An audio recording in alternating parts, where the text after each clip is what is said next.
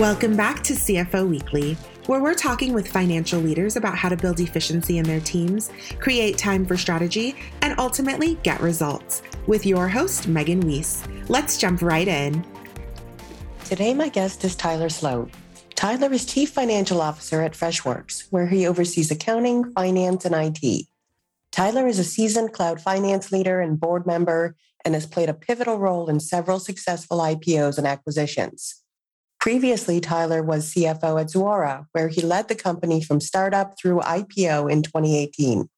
Before Zuora, Tyler held executive finance roles at a series of technology leaders, including NetApp Inc. and Siebel Systems.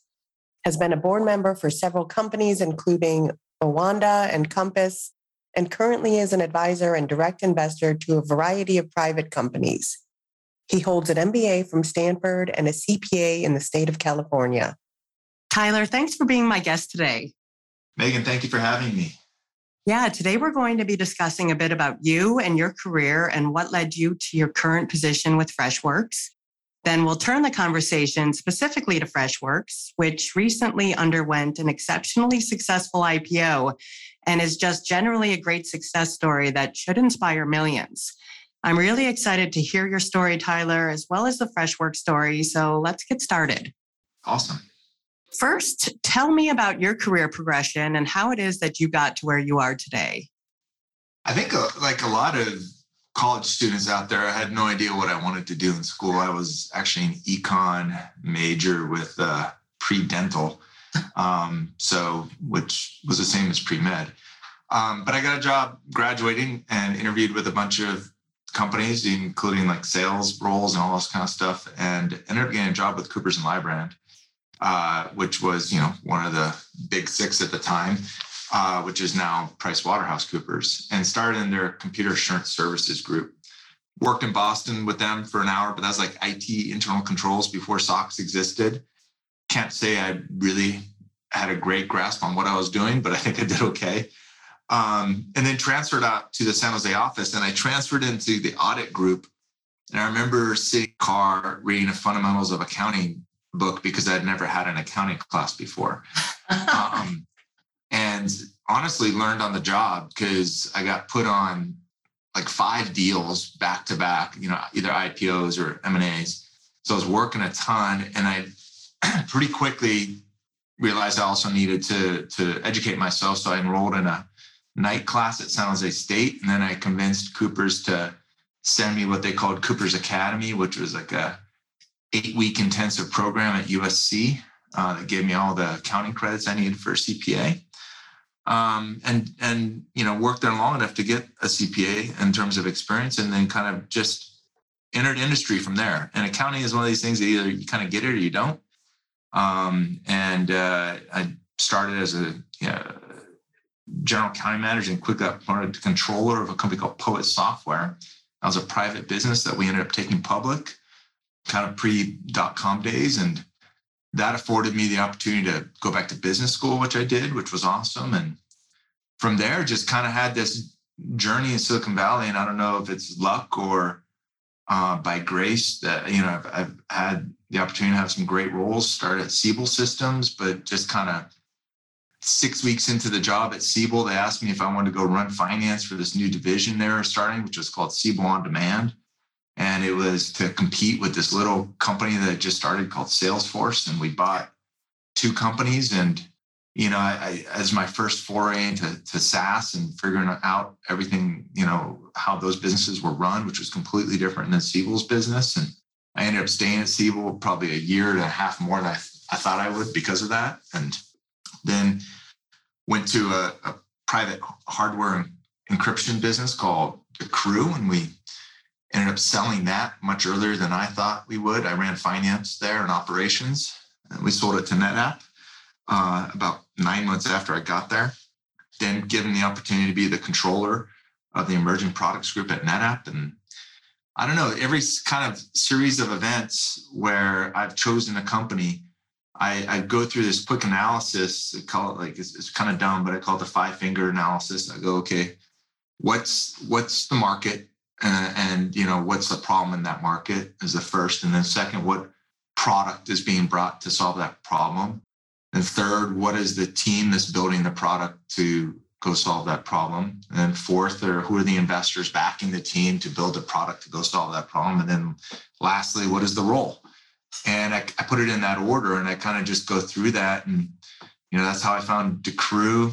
I stayed at NetApp for a couple of years, which was really fun.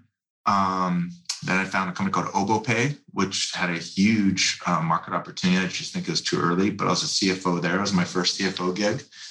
Uh, then from OboPay, that's where I landed at Zuora, and that ended up being a almost 10 year journey, which was really fun.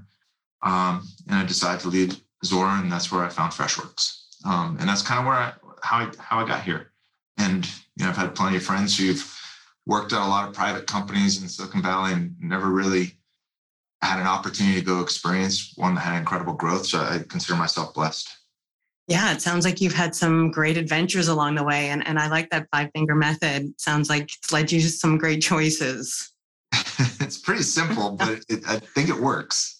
Yeah, and, and funny, I was actually a pre med major too before deciding on accounting. Uh, yeah. I couldn't it's, pass it's organic chemistry. Way, it's an incredible way to destroy a GPA, I'll tell you that.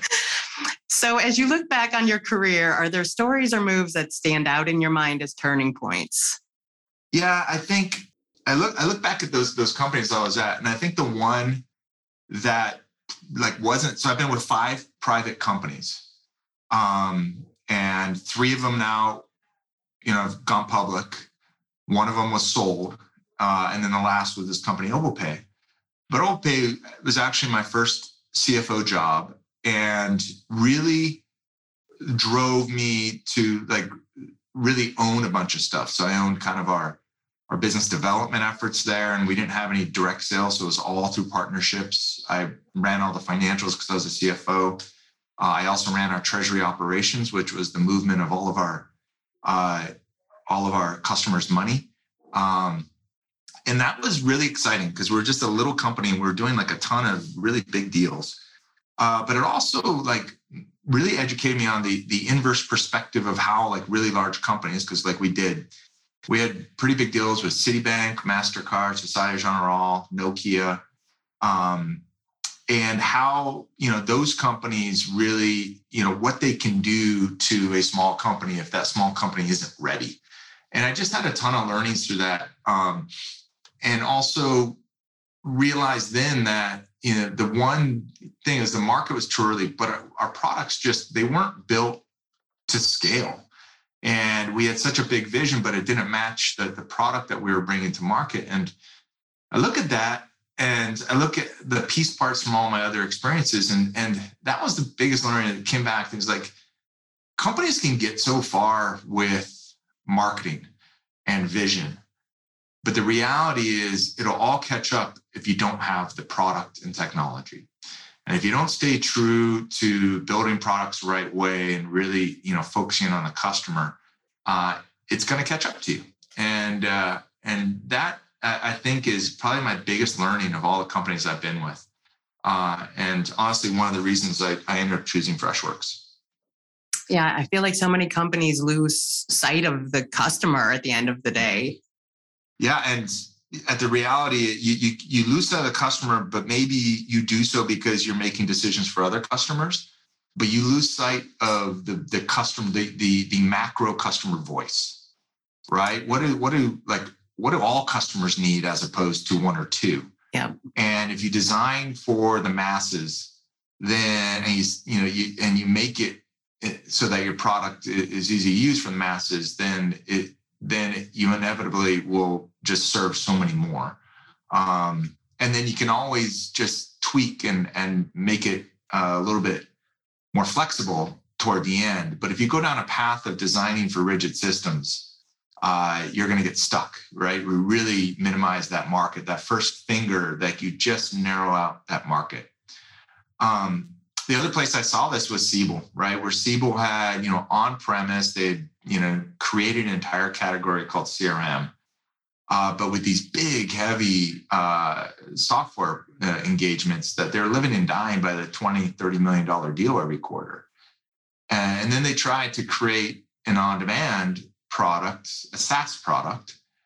Um, by really kind of just thinking they could take that hit, big, heavy system, throw it in almost like an ASP model and host it for folks and get small companies to use it.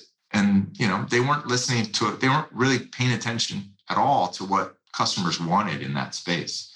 And it was just, that was a great learning as well, just like exactly what not to do um, in, in that kind of environment. Yeah, sometimes those are the best learnings. And uh, speaking of design for the masses and easy to use, tell us about Freshworks, um, maybe a bit about their history, their mission, and what it is they do. Yeah, so at Freshworks, you know, we design products for the end user. And what that means is you're, really thinking about the, the person, the individual who's doing their day-to-day jobs in your product. So Freshworks started as Freshdesk, which is our, our biggest product now. Uh, and it's you know customer support software at its core, allowing our customers to engage with their customers. Uh, but building that software, you know, and now innovating on it for over 10 years, while still staying true to the DNA of building for the end user. So what does that mean? It means ha- the software has to have an incredible user experience, has to have uh, a great UI, uh, has to be really easy to navigate, and really importantly, it has to be you know a really fast uh, ROI. I mean, like it should be very easy to get started uh, and start using. Um, over time, Freshworks, you know, started with Freshdesk, then saw a bunch of customers using the Freshdesk product for internal IT purposes, and then the realization, well, they don't really, they need a purpose-built product for that. So we built Freshservice, uh, and then, you know, as we continue the journey, realizing that there's going to be this desire for our customers to be able to see the entire life cycle of their customers' journey with them. So we have we built Fresh Marketer and Freshsales, uh, and have fresh Fresh Success as well to do this customer kind of 360 view. And so it's really cut products. Freshworks has products that help our customers delight their customers, and have products that help our customers delight their employees. So they're kind of inverse facing. You know, fresh service and fresh teams help our customers, you know, work uh, engage with their employee base. Fresh sales, fresh marketer, fresh dash, fresh fresh desk, fresh success help our customers engage with their customers. Bit of a tongue twister. that is, say it fast. Yeah, um, so, what differentiates Freshworks from their rivals, such as Salesforce.com? And, and do you guys have an ideal customer? We don't have an ideal customer. I'll answer the second part first because you know we're not verticalized. Uh, we have customers, you know, from the long tail of SMB, so you know, really small customers all the way up to this mid-market enterprise business. Um, we don't go after what we call elephant hunting. If you are a very large enterprise that wants to heavily customize uh, the software that you're buying um, and really, you know, kind of almost make it a consulting project as opposed to out of the box uh, software that that's not for us uh, and we actually would walk away from those deals uh, we've created a product that it can be you know uh, extended with a ton of applications and kind of open apis but it's not built to be kind of uh, custom built or cus- uh, customized incredibly. The difference between us and our competitors and you mentioned salesforce is that you know, when Salesforce started, it was it, it probably had a very similar DNA that it was built for small companies, supposed to be really easy to use, uh, really easy to navigate, and they were competing with on-premise at the time. So it wasn't like a uh, a huge hurdle to to make that distinction. Yet over time, I think a lot of the SaaS companies that started early have, you know, fallen prey to the desire to go serve those mega companies and really go after those mega deals. And as such, they've, you know, they've had their product roadmaps hijacked. They now have these just kind of uh, massive code bases that are just really tough to navigate and products that are really hard to, to use and aren't actually self-service anymore. Whereas Freshworks has stayed true to the DNA of building for the end user stayed true to the kind of those core concepts of great usability and UI, but really fast to onboard.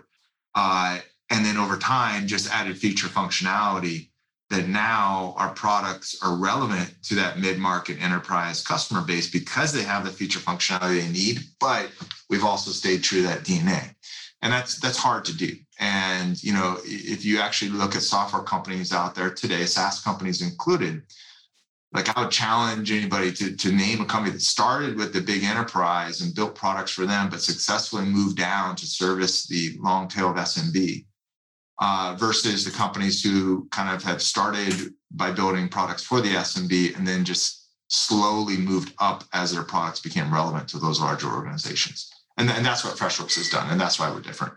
Yeah, I'm sure those huge enterprises can be enticing, but I, I guess sometimes you have to sell your soul for, for those opportunities. Absolutely, absolutely, and it, you know it's arguably short-sighted as well.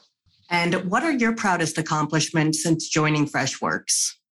I think, I mean, your immediate thought goes to the IPO, but the IPO is just an event, right? And it's an event that was earned over a long period of time. I think my proudest, proudest accomplishment right now is uh, the team that we've built here uh, over the last year and a half and, and the individuals that we've brought on board, but also the uh, the readiness that we've instilled within the organization. And uh, you know, to become a, a, public company, you have to um, you need to have operational readiness uh, and kind of execution readiness.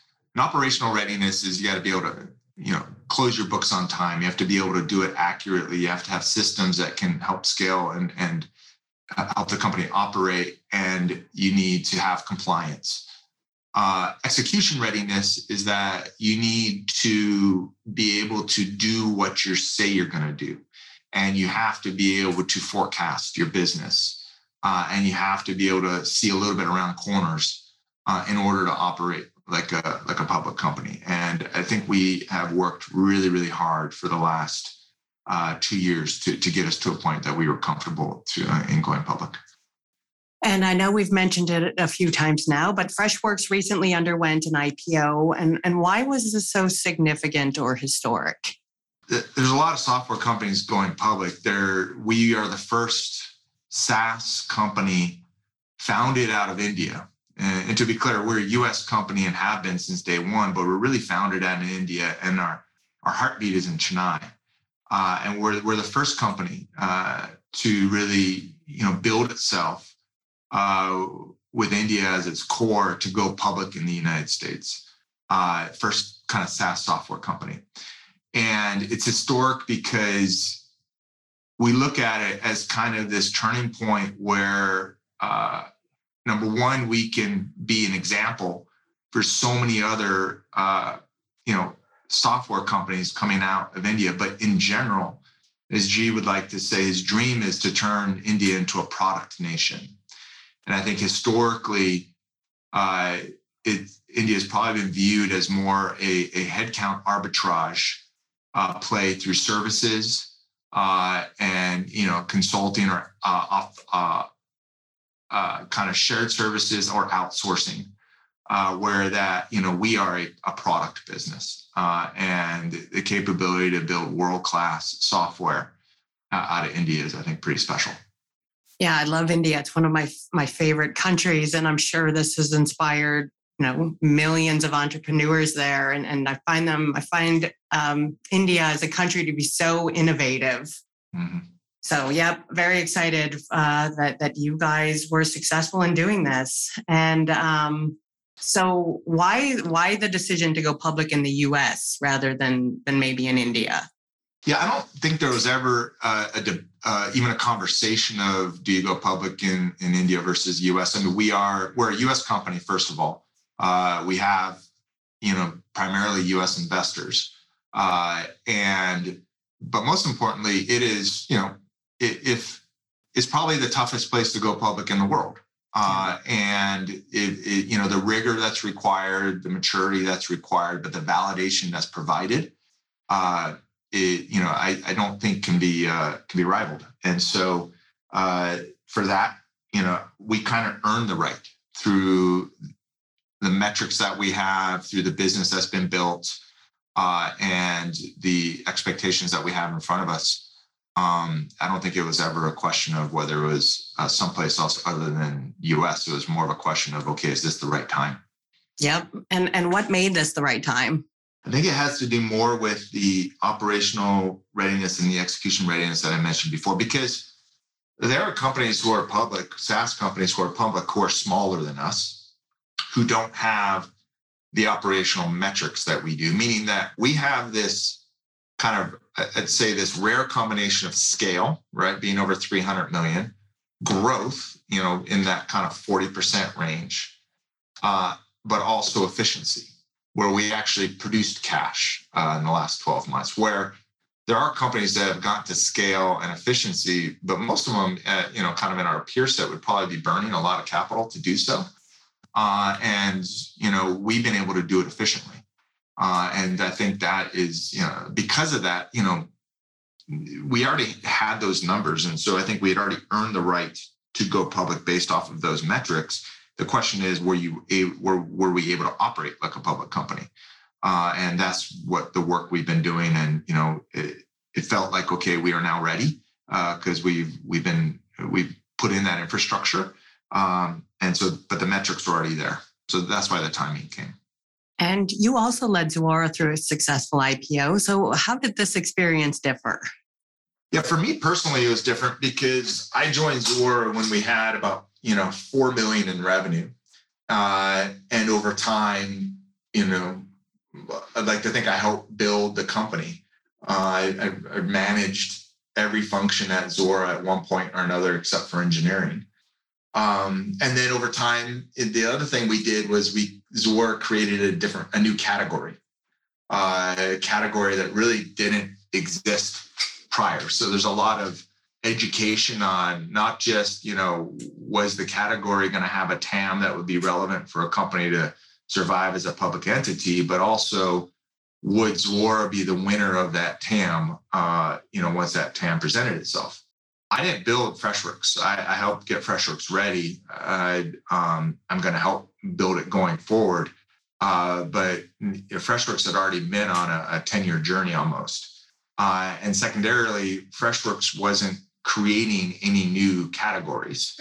Uh, we're just building software a little bit different in the existing categories that uh, that are already there. And so those are the two main differences for me personally, as well as kind of for the companies. And as you look out over the next two to three years, what are your specific goals for the company? Our goals are to keep growing. I mean, it's it's actually not um, for us. It's not complicated. It's all about execution because, as I just mentioned, our our markets are already there. And it's really how do we have the discipline to stay true to what we've been doing for the last 10 years and the way we build our software, but then continue to execute on how we're bringing that software to market. And then once we have customers, how we engage with them. Uh, secondarily, a lot of my job is focused on making sure the company can support that growth uh, both you know through our own human capital but but you know in our infrastructure and everything else uh, and you know scale globally. Uh, and that that's what we're going to be focused on for the next couple of years. And I'm always interested to know, as a CFO, are there any tools or technologies that you or your team are using right now to, to help make your life easier in the workplace? We do use all of our own Freshworks software, which I think is important. I think it's really important for software companies to either drink your own champagne or eat your own dog food, however you want to refer to it. Um, we have you know part of the readiness that we uh, went through over the last year was putting in an entire back you know back office stack.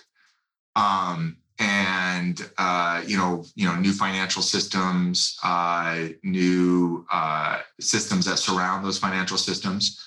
Um, i think for cfos today one of the most important things is data and the integrity of data. Uh, and then kind of with integrity goes the control of that data uh, and then being able to get data to the businesses so that you can make decisions uh, for the business. And so we've spent a lot of time working on operational flows uh, and then what data is created during those flows and then capturing that data so that we have the right information to help run the business. Uh, and that, that's probably one of the, the bigger areas that we focus on right now Yeah, so much data out there these days, but actually Mm-hmm. making good use of it is is I guess sometimes more difficult than just having access to it. Exactly. Data for the sake of data doesn't help anything, right? But Yep. actually, data that helps inform decisions is really powerful. And obviously we're living in pretty tumultuous times right now, but as a CFO, what what keeps you up at night? I think if you ask G, it's like when can he get back in the office because he, he's focused on culture and whatnot so much, and, and I am as well. But I think for us, is just uh, what's going to keep me up at night is continued execution and making sure that as a company, you know, we're placing the right bets. Uh, and you know, it's my job to help, you know, help the company, you know, make decisions uh, and uh, to help the management team make decisions and you know that that's just that's just you wake up every day and you, you try to make a little bit more progress on continuing to build the next great software company And lastly, if our listeners take just one thing away from this episode, what would you like it to be? one uh, i guess one thing uh, first is just that for any technology company the the thesis that is that it always comes down to the product and the technology and the rigor that you have in building uh, but two that uh, the way we operate as organizations today that you know companies are truly global. And if you look at what freshworks has been able to do founded out of india you know with the majority of our employee base in india but to be able to you know really reach the success and scale that we have but also doing it truly on a global basis i think it is a, is a somewhat of a wake up call that the traditional traditional method of founding your company in Silicon Valley, hiring all your engineering here, uh, starting your sales in North America, and then slowly moving to Europe and moving on, you don't have to do that. Uh, in fact, there's much more efficient ways to do it uh, a little bit differently. And I think you're gonna, and we're gonna see a lot more of that uh, going forward. So I think it's it's pretty exciting time. Yeah, I, I love that, and such an amazing story. Thank you so much. Thank you so much for being my guest today, Tyler. Absolutely, Megan. Thank you for having me. Yeah, I really enjoyed speaking with you, and I appreciate you taking the time to be here with us today. It sounds like you and Freshworks are doing exceptionally well, and I wish you both continued success. And to all of our listeners, please tune in next week. And until then, take care. If you're ready to boost efficiency and streamline your accounting processes at significant cost savings, it's time to talk with Personiv. Their people powered solutions have transformed the delivery of back office tasks and general accounting functions for decades, partnering with clients to provide everything from accounts payable to payroll services. See what Personiv can do for you by visiting personiv.com. You've been listening to CFO Weekly, presented by Personiv. Please subscribe wherever you get your podcasts to hear all of our episodes. Want to learn more? Check out personiv.com. Thanks for listening.